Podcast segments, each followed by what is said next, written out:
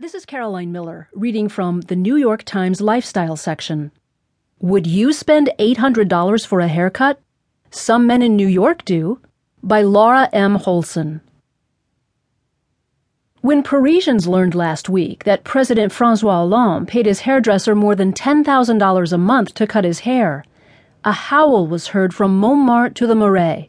Not since President Bill Clinton shut down two runways in 1993 for a $200